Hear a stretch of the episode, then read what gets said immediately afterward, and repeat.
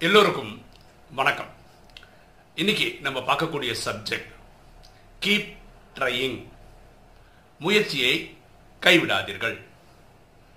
நமக்கு mount Everest தெரியும் இமயமலை. அதுதான் உலகத்திலேயே பெரிய மலை. அது எட்டாயிரத்தி எட்நூத்தி நாற்பத்தெட்டு மீட்டர் ஹைட் இருக்கு. ஃபீட் கணக்கில் சொன்னோம்னா இருபத்தி ஒன்பதாயிரத்தி முப்பத்தஞ்சு ஃபீட் இருக்கு. Twenty nine thousand thirty five Peter இதை முதல் முதலாக ஏறி சாதித்தவங்க வந்து டென்சிங் நார்கே அவர் வந்து நேபாள் சேர்ந்தவர்.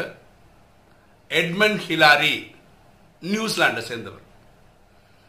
இன்னைக்கு வீடியோவில் நம்ம எட்மண்ட் ஹிலாரி அந்த நியூசிலாண்டுக்காரரை பற்றி தான் பார்க்க போகிறோம் அவர் இளமையில் என்ன பண்ணான்னா நியூசிலாண்டில் இருக்கிற ஒரு மலையை ஏறி சாதிச்சார். அதுக்கப்புறம் உலகத்திலே இதுதானே ரொம்ப பெருசு? அதாவது ஹிமாலயாஸ்னா இந்த மவுண்ட் எவரெஸ்ட் தான் பெருசுன்னு இல்லை. மவுண்ட் எவரெஸ்ட் எங்கே இருக்குன்னா நேபாள் டிபெட் சைனா பார்டரில் இருக்குது அதாவது இந்தியாவுக்கு மேலே தான் இருக்கு. அப்போ அங்கே இருக்கிற வேற வேற மலைகள். இங்கே என்ன பியூட்டினா இது வெறும் மலை இல்லை ஐஸ் ஸ்னோ இதெல்லாம் ட்ரை பண்ணி ட்ரை பண்ணி ட்ரை பண்ணி அடுத்ததான் மவுண்ட் எவரெஸ்ட் மேலே ஆர்வம் கேட்குறது ஏறணும் அப்படின்னு. சில பேர் என்ன புரிஞ்சு போனால் மவுண்ட் எவரெஸ்ட் ஏறினாரு ஜெயிச்சிட்டாரு அப்படின்னு நினைக்கிறான் அப்படி இல்லை.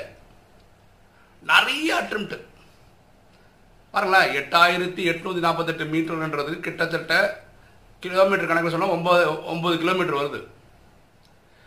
அதே ரோட்டில் சுற்றுறதா இருந்தான்னு வச்சுக்கோங்களேன் நம்ம கிரிவலமே பதினாலு கிலோமீட்டர் பதினஞ்சு கிலோமீட்டர் மூன்று ஹவர் நாலு ஹவரில் சாதிச்சிடும் ஈஸியாக அது இப்படி வெர்டிக்கலாக போனோம்.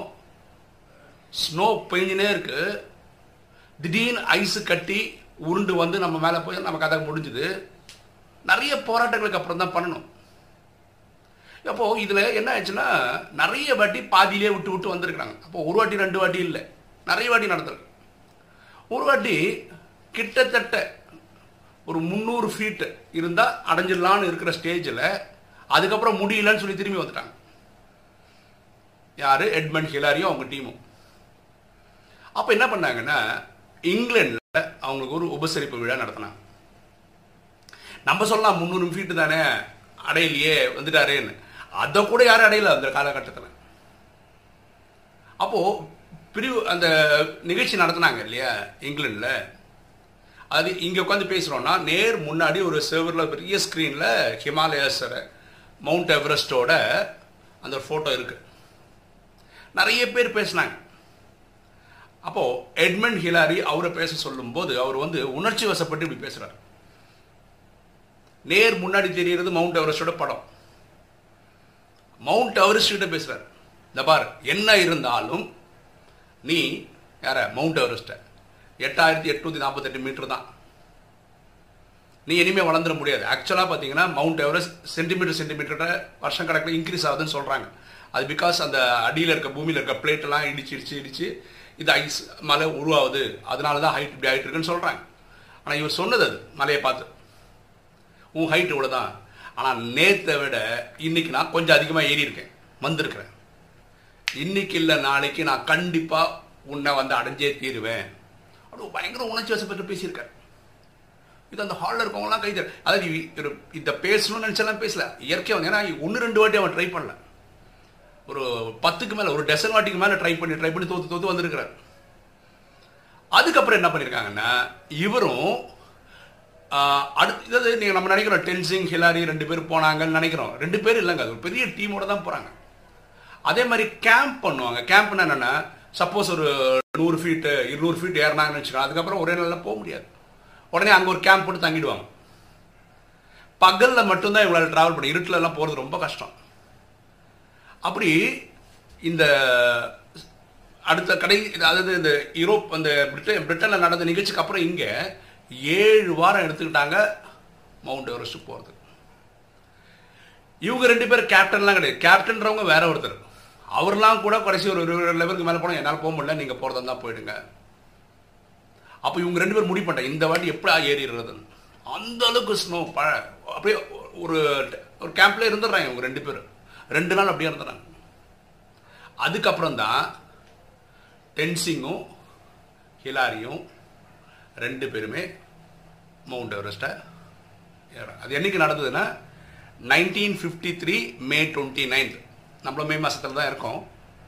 நைன்டீன் ஃபிஃப்டி த்ரீல காலம்புற ஒரு பதினொன்றரை மணிக்கு இந்த சாதனையை நிகழ்த்தினாங்க. இப்போ நீங்கள் கேட்கலாம்.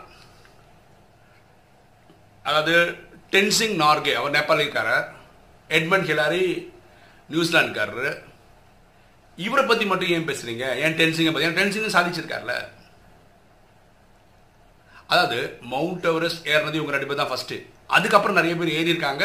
அதை பற்றியும் பேப்பர்லலாம் படிக்கலாம். நீங்கள் இன்டர்நெட்டில் பார்த்தலாம் ஆனால் எட்மண்ட் ஹிலாரியோட பியூட்டி என்னென்னா இவர் மவுண்ட் எவரெஸ்ட் மட்டும் இல்லாமல் நார்த் போல் சவுத் போல் இதையும் அடைஞ்சிருக்கிறார். நைன்டீன் ஃபிஃப்டி த்ரீக்கு அப்புறம் நம்ம இன்னைக்கு ரெண்டாயிரத்தி பதினெட்டில் இருக்கிறோம். இந்த மூன்றையும் அடைஞ்ச ஒரு தெரு அப்படின்னு பூமியில் யாருமே கிடையாது. மவுண்ட் எவரெஸ்ட் தனியாக போய் போயிருப்பாங்க. நார்த் போல் தனியாக போயிருப்பாங்க. சவுத் போல் தனியாக போயிருப்பாங்க இந்த மூணையும் ஒரே ஆள் அடைஞ்சது வந்து எட்மண்ட் ஹிலாரி தான். டென்சிங் நார்கே வந்து மவுண்ட் எவரெஸ்ட் தான். அப்புறம் வேற சில மலைகள் போயிருக்கலாம். ஆனால் நார்த் போல் சவுத் போல் சேர்த்து அவர் பண்ணது கிடையாது. அப்போ இந்த இதுலேருந்து நம்ம புரிஞ்சுக்கிறது என்னென்னா அவ்வளோ ஈஸியான விஷயம் கிடையாது. வெற்றின்றது. தொடர்ச்சியாக ட்ரை பண்ணிட்டே இருக்கணும். ஏழு வாரங்க.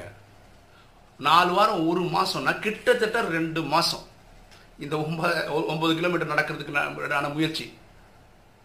இல்லை? இதில் பியூட்டி என்னென்னா மவுண்டனிங் போகிறாங்க இல்லையா? எவரெஸ்ட் போகிறாங்க இல்லையா?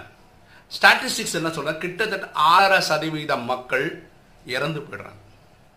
அது போகும்போது அந்த ஐஸ் பனிக்கட்டி உருண்டு வந்து அப்போது லைஃபுக்கு இதே கிடையாது உத்தரவாதமே கிடையாது. அவங்க மவுண்டனிங் போகிறாங்க எழுதி வாங்கிடுறாங்க.